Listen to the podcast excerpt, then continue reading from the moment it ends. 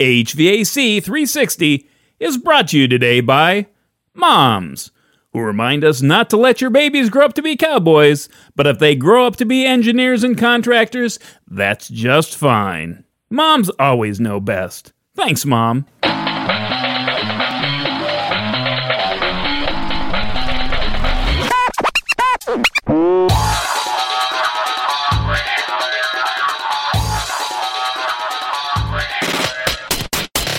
What's up? Welcome back to episode number 83. Matt Nelson here, your host for HVAC 360, helping you go further and faster in the field of HVAC. In these podcasts, I share about stories, interview experts like today, and serve up the meat and potatoes to bulk up your HVAC knowledge.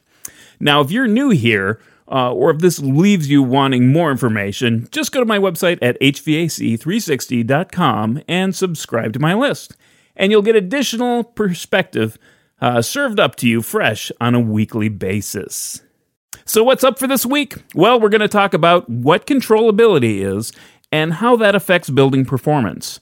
To answer these questions and more, we jump to the other side of the pond to speak with Graham Smith, a CIBSE fellow and an expert on controllability. All right, first off, a little fair warning.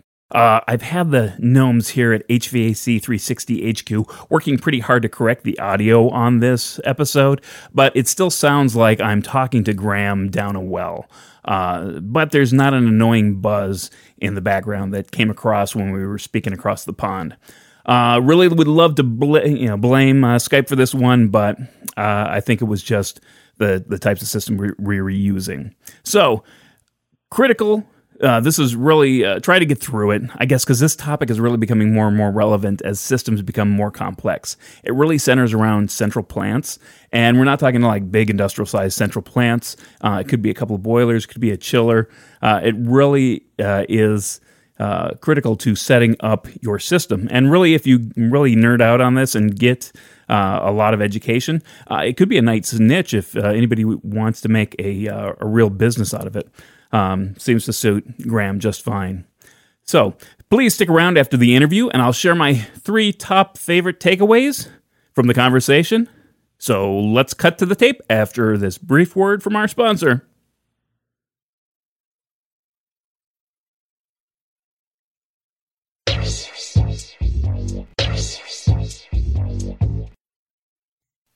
All right, hey, we're uh, here with Graham Smith of Birling Consulting. How are you doing today, Graham? Fine, thank you. Hey, think- yeah, snow, snow's gone. well, at least for one of us. So, um, hey, uh, just out of the gate, you know, I, I, have this curiosity. I know that you're involved in energy efficiency with building performance, um, and I'm involved with commissioning. Uh, so, w- can you explain a little bit about how commissioning uh, exists in the UK as part of the construction process?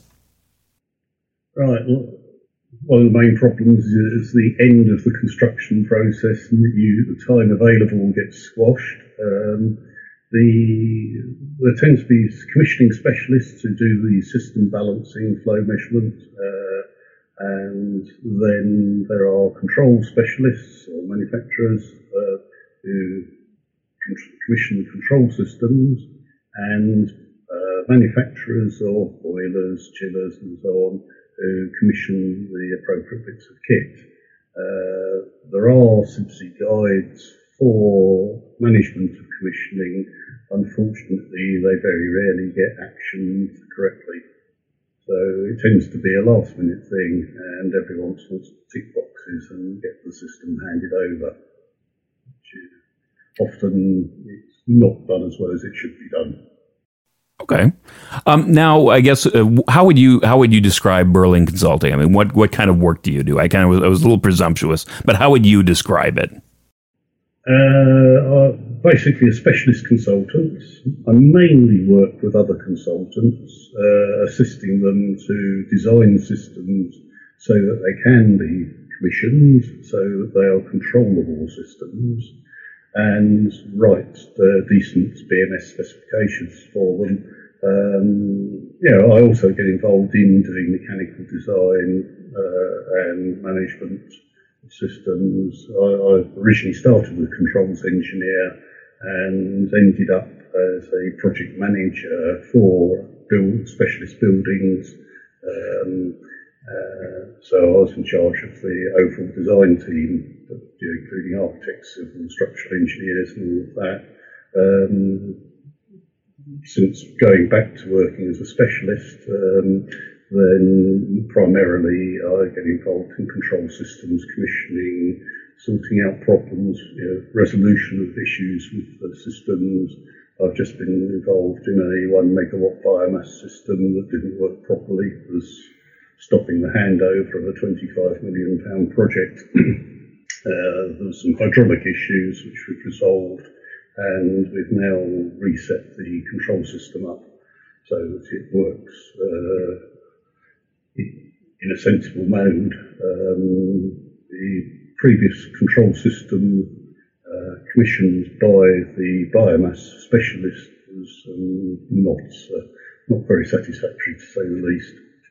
Is is it a problem with the uh, the knowledge of the integration between the systems, or wh- I mean, why why is the you know system set up by an expert not working properly? I mean, is, what what are the problems that happen there? Right, I think there's a, a number of issues, and say um, controllability of systems is poorly understood um, which relates to size of the plant. You know, often boilers, chillers, and so on are oversized, which can cause a number of issues. Um, turn down you know, is not adequately specified on those bits of kit at times.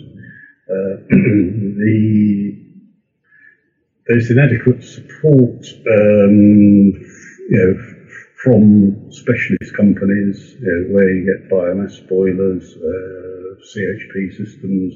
Uh, a lot of those companies don't provide adequate support to designers to give them the right information. Uh, I was involved in a CHP system a few years ago, and I happened to be on site when they're installing it. I was glancing through the installation and got the manual, and on page 100 I found something that was critical to the design of the system you know, it wouldn't accept return temperatures over 70 degrees C. Um, and this had been sold on the basis of an LTHW system as the lead heat source, where it was 82 flow, 70 um, to return. Um, yeah. Uh, and therefore, the CHP would have never worked under those circumstances. Fortunately, we had a, a swimming pool, we had a heat exchanger we could connect it to and get the right temperatures. And uh, we did a very rapid redesign and got the system working. It's worked very well ever since. But um, you know, information from manufacturers can be an issue. Hydraulic design is often a problem. People don't understand how to make systems controllable. Um, so it's often fairly simple once you understand the issues. I think that uh, a lot of people, you know, at least how you describe it, and if I can kind of maybe simplify it to, I think a lot of people understand uh, system effect as it applies to a fan. And I think when you're talking the hydraulics with the oversized plants, um, you're referring to how it operates through you know the different conditions that it's going to be exposed to and then the different um, conditions that may not be what you've you know set up the design to do it's not a design day condition obviously they have to uh, operate throughout the year and what kind of conditions are going to be seen what kind of flows pressures temperatures things like that is that am i getting it right Absolutely. Um, with uh, a lot of mechanical designers will consider you know, design conditions, middle of winter or middle of summer. Um, but 95% of the year you are not at design conditions and the plant is operating at part load and this part load performance is where you often get the problems. Um, sometime or in the past these tend to have not, not been noticed as much. Uh, but nowadays, with bivalent systems, with biomass, CHP, heat pumps, uh, people are looking at uh, utilisation of the uh, low carbon heat sources and finding that they're not uh, giving the performance they should. I looked at two biomass uh, systems on one site and the utilisation was 13%. Yeah, um, often yeah, I've seen uh, quotations from a biomass manufacturer for another site. The you know, the energy produced by the biomass system in his calculations for uh, payback was far more than the actual site used. Um, so uh, there's a lot of misinformation out there, uh, and manufacturers, specialist suppliers aren't necessarily doing themselves a favour in uh, um, the way that they present their information. Now, when you when uh, obviously we've gotten biomass boilers you're talking about, or is that is that am I getting that right? Biomass boilers that you're referring yes. to, or just biomass generators? Biomass boilers. Okay, and then CHP, that's the uh, combined heat and power. Uh, so gas-fired you know, combustion, you know, internal combustion engine providing heat and um, uh, electricity. So, right. It, it, you know, which they can work very well. Often, you know, the uh, specialist supplier will try and supply something larger than is necessary, and that's often where the problems start. And then hydraulics, and then temperature limitations.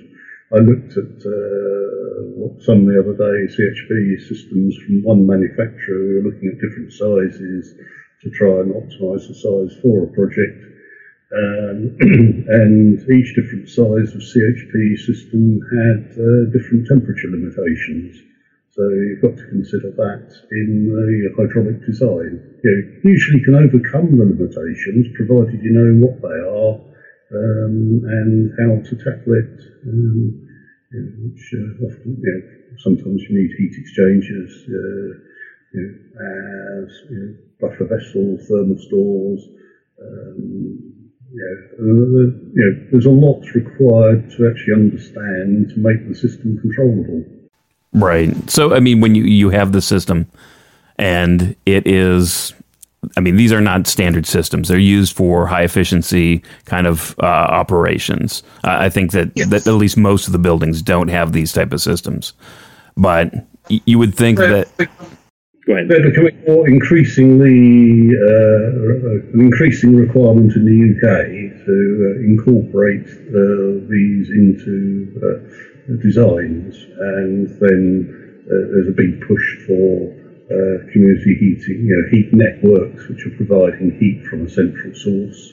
Um, the idea there is that the central source is more efficient than you can include CHP or biomass or heat pumps, which are you know, a low carbon heat source. Unfortunately, the way a lot of the systems are designed and operated doesn't give you the advantages that they should provide.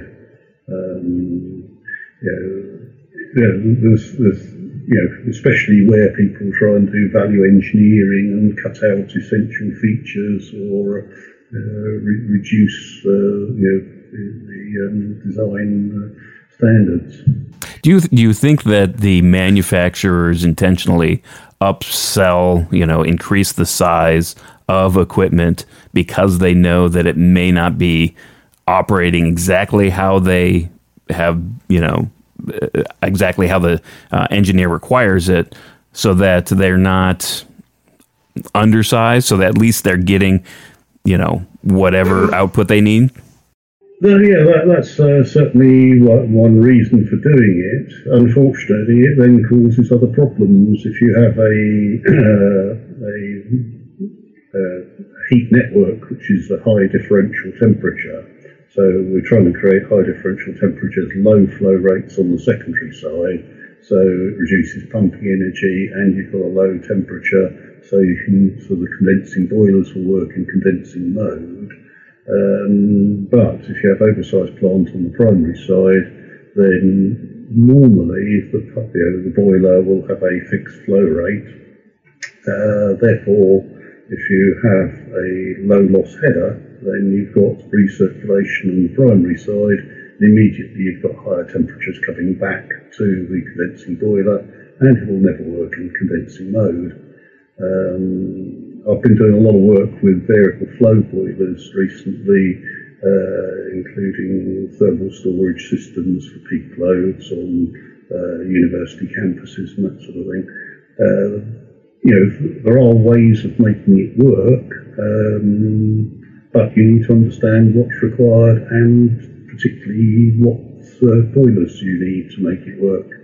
Um, the same's true with CHP systems, uh, you know, with thermal storage. You know, you know, there's lots of ways of doing things. Um, there's an awful lot of ways of doing them that don't work properly. Um, you can, in some cases, do a workaround and maybe getting, you know, maybe get the control system to do things that uh, you know, may not be ideal, but get the plant to work. But uh, it's much better to get it to work properly in the first place and for it to be a controllable system. Um, but uh, often people don't really understand much about controllability and just like ticking boxes to say they've got biomass or CHP or a heat pump. Um, you know, and you know there are limitations with that approach. So the, the controllability that you're talking about, I mean, obviously, uh, where would you? I mean, how would you teach that to younger engineers? Where where does that come into play?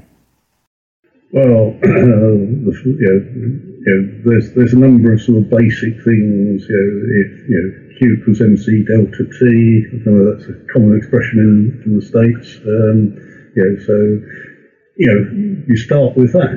Um, if you ask most control engineers what that means, a lot of them wouldn't necessarily know. Um, if you ask most mechanical engineers if that's got any relevance to the control of your systems, they probably also wouldn't know. Um, but you know, you know, you've got to get the temperatures uh, and hydraulics right. Uh, you know, as a starting point. Uh, got to understand the characteristics of the plant, how it works under all different load conditions. Um, so know, it's, it's, an understanding of hydraulics and an understanding of the plant operation, and then putting those together and then getting an overall control strategy. And the system designer should write that control strategy. Most of the time, controls uh, inadequately specified, in my view. Um, you know, the you know, for biomass systems, often there's a sort of line that says the biomass boiler must be the lead heat source, but they don't tell you how it should be the lead heat source, how it's going to work, uh, and how the subsequent plant should uh, operate. Quite often, the systems are designed with temperature-based control strategies and the individual plant has its own temperature-based control strategies, and the two interact.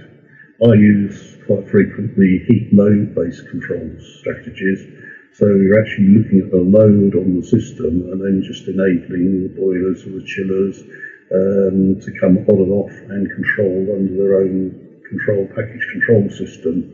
Then you've got a single point of responsibility for the chiller or the boiler to produce the temperature at the design flow rate uh, and work in a stable manner, and all you're doing is enabling them and disabling them accordingly to load.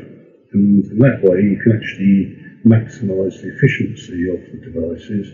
And so modern chillers and modern boilers are more efficient at low loads uh, so you, you know, if you can run it at lower load but in a stable manner, then you're improving the efficiency.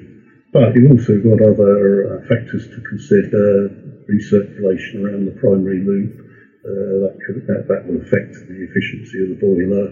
Um, you know, so on a condensing boiler, for instance. So there's, there's often a number of factors that you need to take into consideration, and uh, plant space can be an issue. If we're doing heat load based control, then we've got to have flow measurements, measuring the flow rate and differential temperature.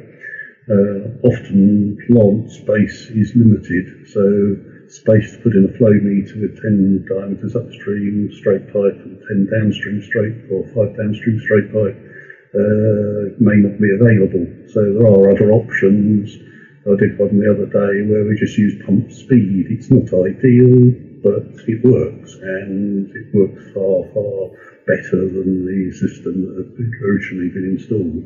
So now I guess you have the advantage of having kind of a, a huge controls background, um, as opposed to a lot of the design engineers that, that you know they've been designing systems. Yes. You know? So, uh, and I guess just just so you know, people know. I mean, uh, controlling a system based on a set point that's an easy thing. You slap a sensor on a pipe in a well, um, you know, and you get a temperature that you can control to.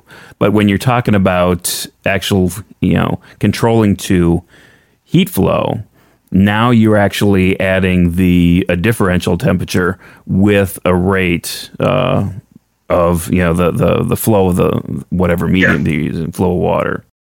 It's, it's, it's, nothing new. In fact, I believe it originated in the States um, back in the 1970s. Um, you know, but flow meters now are far more accurate and far cheaper than they used to be. Um, you know, we use there's a lot of heat meters now being used in the UK and Europe. Um, so these the ultrasonic ones. Um, they do need to be installed correctly. Um, I don't know whether you use heat interface units in the States. Um, they're quite often used here for you know, individual apartments um, you know, to measure the amount of heat going into the apartment and provide heating and hot water. Uh, they usually incorporate a uh, heat meter, which is the MID approved heat meter um, you know, for billing purposes. But very often they're not in, you know, installed straight after right angles in the pipework. They're never going to work properly like that. yeah, yeah. Uh, I've, I've, seen I've seen them where you know they seem you know the you know we've measured the heat in the boiler house, we've measured the heat in the you know, uh, the apartments, and there's a difference of about thirty percent. Uh, it, it makes a considerable difference how you install the equipment. Yeah, and it, you know, and, and in most in most cases, you know, if I'm looking at a set of drawings, where where you you know it's it's diagrammatic in nature and it doesn't reflect the actual installation, so you're relying on the contractor to pick a good point. And typically, there is like you like you mentioned, there's no good point to put a flow meter in a lot of situations where you have a lot of bends in the pipe. You know, you don't get that, you know, straight run of, you know, 20 feet of, of, of pipe. It's part of the design for controllability. And, you know, if you can't do that, um, then it may be that you need to take another strategy. As I said, you know, the other day we were trying to get some boilers to control on heat load. Uh, we managed to sort out the Barnes boiler, but the gas-fired boilers, the control system was complete garbage. Um, so we've actually simplified it, uh, and we just you know we enable the uh, primary boiler, the lead uh, gas-fired boiler on temperature. Uh, if the biomass boiler is not topped up the heat adequately on the return of the system, and the second boiler we purely enable on pump speed. So if the distribution system uh, it's, about 80%. It brings the boilers on and drops second and drops off below 70%. It's you know, it's not ideal, but uh, the there are heat meters in the uh, individual buildings, but uh, we can well, uh, they can solve the communication problem to those. So it's always worth if you're relying upon uh, remote sensors, it's always worth having a backup, backup strategy, either in case of communication failure or if in this case we couldn't get it working during the time available to implement that um, at the time. But, uh, yeah, so there, there, are often workarounds, but you, you know, it's better to uh, you know, have it work, you know, have a principle that uh, should work most efficiently in the first place. Absolutely. So I, I got to ask you. There was there's a story that uh, um, about your 15 minute solution. Um, so there, it, it, Tell tell us a little bit about tell us about that story. Yes, um, basically, uh, I won't say the name, but I was working for a large consultancy at the time. The local team, who were located uh, 500 miles away from where I was, um, had been working on a building for about 18 months, and their decision, their, their conclusion was it needed a new building management system. Um, this was probably about 15 years ago and the cost was sixty-five thousand pounds, from what I remember, so about hundred thousand dollars, something like that. Uh, I uh, was asked to go and have a look. I went to site, started asking some questions, and after about fifteen minutes, I reached the conclusion that the primary problem was the deadband between heating and cooling of been set too close, causing the system to uh, was actually overlap between heating and cooling, and uh, which was wasting about a quarter of their energy. Um, so we reset it in one one part of the building, which took, you know, took probably another quarter of an hour, and um, that seemed to work. And uh, so it didn't need a new building management system at all. All it needed was uh, setting up properly. Um, the, there was also some sensors that had been poorly permission, were poorly positioned because the um, partitions had been moved in some of the offices, which is a common issue. Um, so yeah, so you know, it took 15 minutes to uh, find the problem, um, yeah, um, which saved them you know, hundred thousand dollars. Wow. No, I mean, so that's a that's I guess that's a great example of finding things that are just you know not only did it save them you know money, but I'm sure it saved them energy too. Oh yeah, they they were wasting their their energy bill had gone up by twenty five percent. Now what? Uh, so somebody had been fiddling with the settings. They were probably trying to control it closer. In fact, I had, two uh, projects I was asked to look at last year one was the production facility, a large um, aeronautical production facility, and there they had um, oscillation between heating and cooling, and it was going all over the place. And basically, they'd set it up as a proportional control only on the uh, recirc units within the space.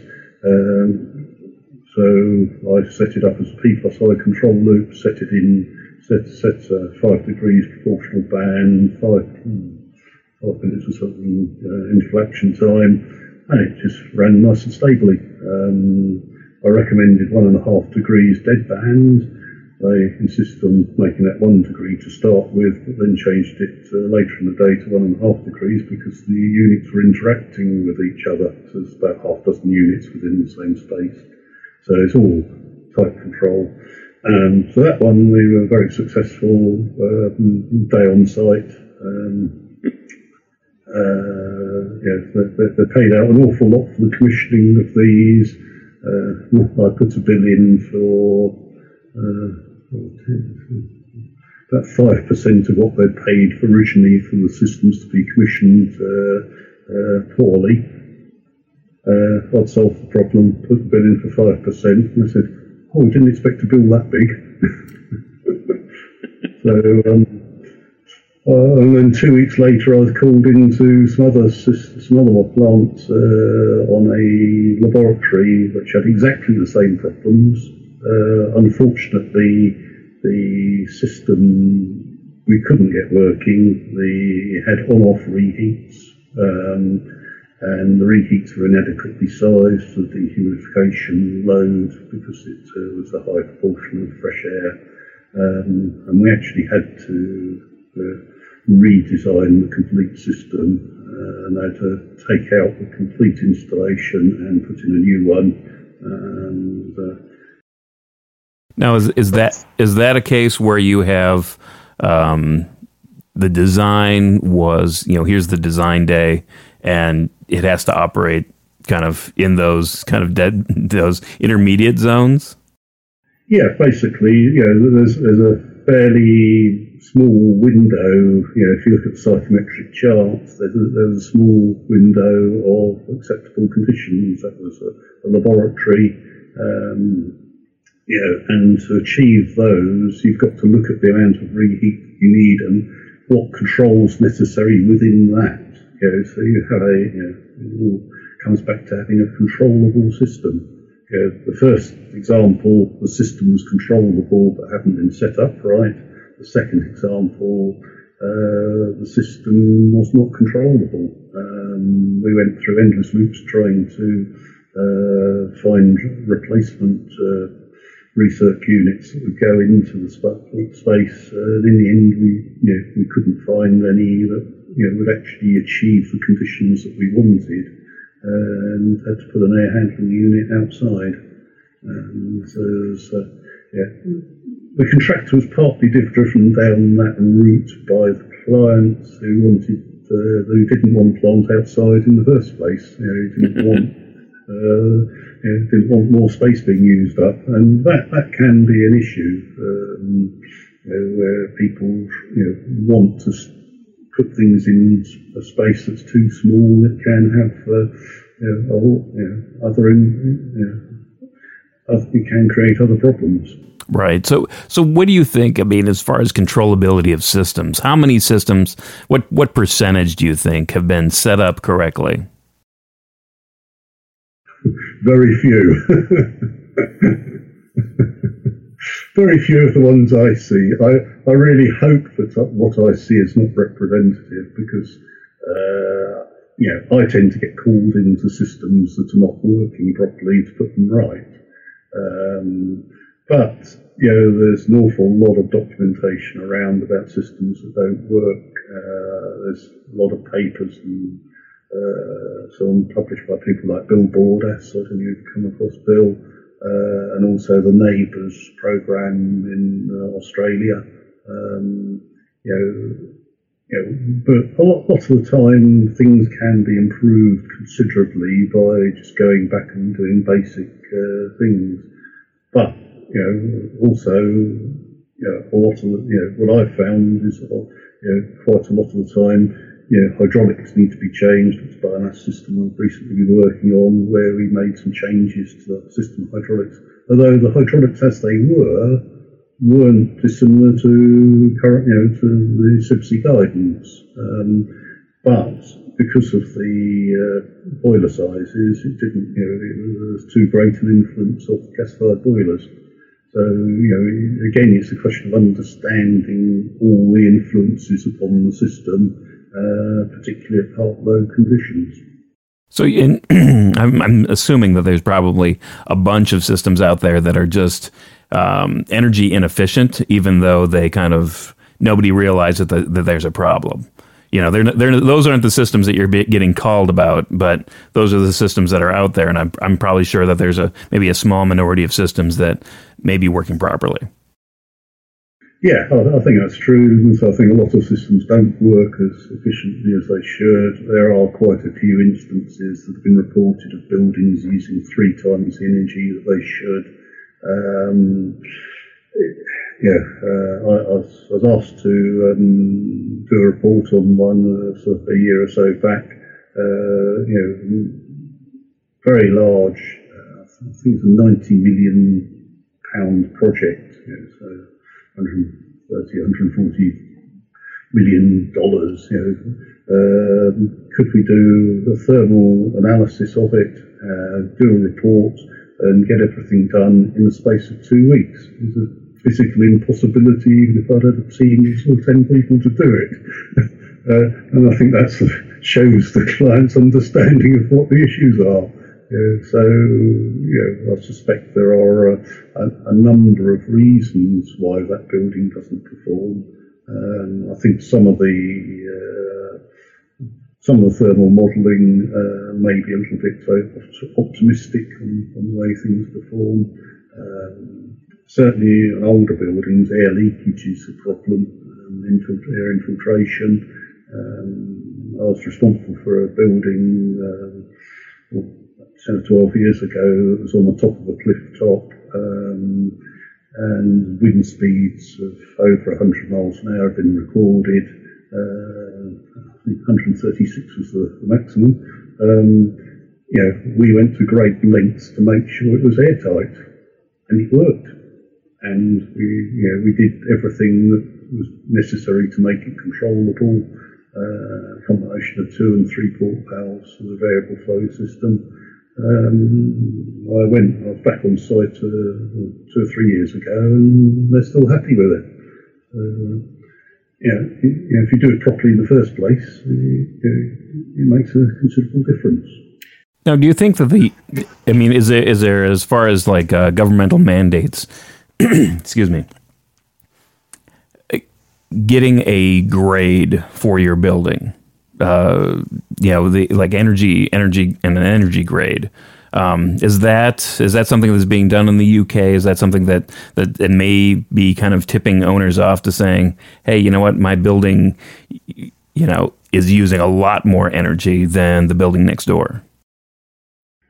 Yeah, there, are public buildings have to have uh, certificates. Um, uh, commercial buildings, there, are there are various schemes in place. Um, some of them are more effective than others. Um, yeah, and again, I think a fair bit of it is uh, it's a little bit of tick box engineering to some extent. Uh, the building regulations have you know, specific fan performance details, uh, have specific requirements on certain things. Um, I, yeah, I have certain views on them. I think they could be significantly improved. Again, I think you know some of it you know it reflects a lack of understanding of what makes the buildings work. Right. So we're we're we're we're not there yet. I guess. No. No. So I guess what can what can be done? You know, is is the solution to educate the engineers, educate the the uh, controls contractors, educate the owners? Where where would the the the best use of of education come about? Well, I think it's a combination. I think you know, uh, you know I don't think there's one solution. I think the first step is to educate the systems designers. So, you know, with the GR40, I was involved uh, primary author for that, um, for the Energy Efficiency Best Practice Programme 25 years ago, and with uh, and BRECSU at the time, we did a programme of lectures around the country to try and educate uh, systems designers and controls engineers on how to make systems work in an efficient manner. Um, and I think that had an influence. Uh, there's still people who use that guide to this day, um, uh, but it is now well out of date. Um, so we need improved guidance. There's a, there's a lot of information out there. There's lots of guides on certain um, things on, on the biomass guide. I was involved with the CIBSE. Uh, we did put a fair bit in on controllability of systems and system design, um, but there's very little in other guidance. So, you know, engineers need to have that information, need to have that guidance. There is no, or is very little documentation out there at the moment. You know, I've uh, I've started writing a book, but how far I get with it, I don't know. Um, I may do it when I retire, might have better things to do. Um, if somebody can sponsor me in the meantime, I'll write it. um, yeah, I, I, I, think that's a yeah that that is desperately needed. Um, you know, of, you know, more information. I think it's, it's education of the systems designers to design a control system better education of the systems integrators, controls contractors to understand how to make things work. I used to do training for the, some of the controls companies some years ago, and what I concentrated on was sort of telling them how to control the systems and what's the important factors, rather than how to set up a P plus I loop. Um, I should know that, uh, some of them seem to have forgotten.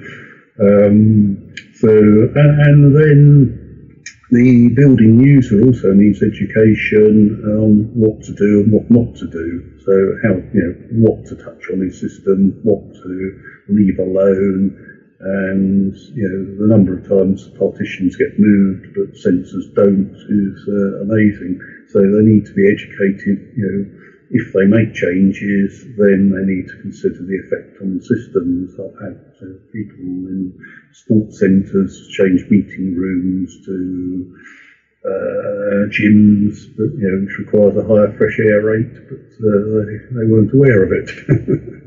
um, you know, I've also had an office that uh, we designed for an for six people to occupy, so fresh air for six people. Uh, I once counted 26 people in there. so, you know, you know the, it's not just the building designers, you know, so, you know, the, you know, the architects you know, need to have a better understanding of spatial requirements for plants. You know, they don't, you know, even when I was managing the architects on projects, I had difficulty in getting them to allow enough space so that we could put air handling units in, that sort of thing. So, um, you know, some, sometimes the, you know, the, the client pushes uh, for you know maximum spatial utilisation, which is understandable because that affects his bottom line, but he doesn't appreciate the implications of that. Yeah, I think that's I think that's extremely difficult for architects to to get a handle on because and I don't think that necessarily systems designers stand up for themselves uh, enough uh, because you know architects tend to have egos when you get to the you know the designer level.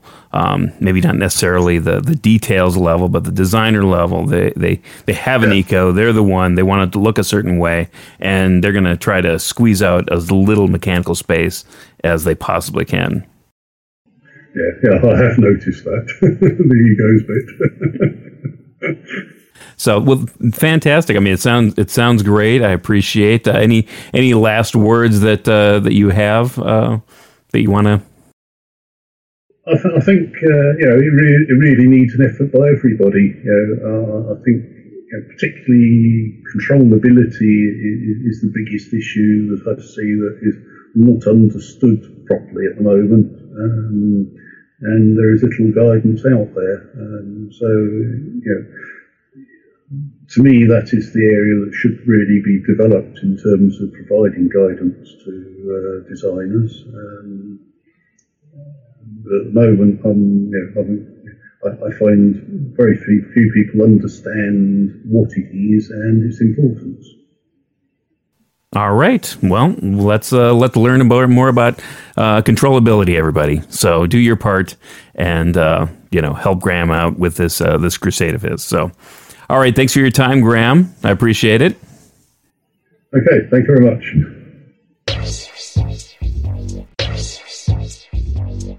All right. We're back. Thanks again to Graham Smith with Birling Consulting for taking the time to chat with us. Check out the show notes for some of the things that Graham had mentioned during the interview, uh, especially since a lot of these CPSI resources aren't that familiar uh, to most of us in the United States, uh, but they are still valu- valuable resources, even though you probably have to convert from SI to English. So, all right. Uh, you can find those show notes back at hvac360.com slash 83. Since this is episode number 83, I'm starting to do that nowadays. All right, as promised, here are my three highlights from this interview. First off, we have the plant sizing and the role of the manufacturers. That was kind of interesting to get his take on how manufacturers, how, how you can get um, some variability on uh, understanding and support from different manufacturers. Not everybody's the same. Uh, there's some good manufacturers out there and bad manufacturers out there, and even the good manufacturers, um, you know, don't necessarily always have all the support that you need uh, to fully understand your system. So make sure that you understand your system as an engineer and get that detailed properly. All right, highlight number two is uh, designing in controllability. And I really like how uh, Graham had flipped this back on the engineer, saying, hey, you know what? If you were going to have a system, uh, it's more of than just throwing a bunch of control devices on a drawing and expect it to work, or leaving it up to the controls contractor to really take over and, and make it an optimal solution. So I like that aspect. Number three, heat load for a strategy uh, for controlling the plant.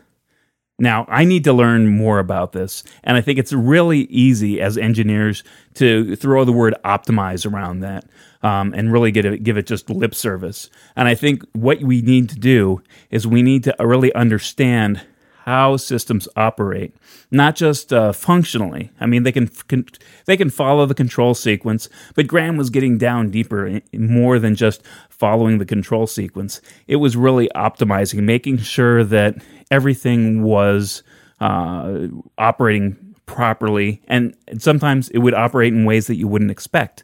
And it's really hard because just like System Effect, it's hard for an engineer to look at a drawing and say, okay, I'm going to see there's going to be system effect here at these back to back elbows, and it's really going to really going to play a lot of havoc. But to understand a dynamic system like a ch- uh, chilled water plant, biomass plant, heating water plant, uh, to understand the whole system, this dynamic system is really hard uh, because you're just piecing bits and pieces together and, and really understanding. That's why I'm going to have to go back to the blackboard and really try to understand that one. As always, thanks so much for listening. I hope this was helpful. Uh, again, hey, if you know anybody who's in the building performance or controllability space, why don't you go ahead and share this with them? Not only is that going to be good for your friend, but it's also going to be good for you and building the connection that you two have. So, as I mentioned at the top of the show, if you haven't subscribed to my list, please do so. It's at HVAC360.com. I share weekly goodies there. And if you want to do more, because you haven't done enough already, you can always consider leaving me a review on iTunes. Well, that's it for this episode. I'm Matt Nelson, helping you go further faster in the field of HVAC. And as always, know what you build and share what you know. Música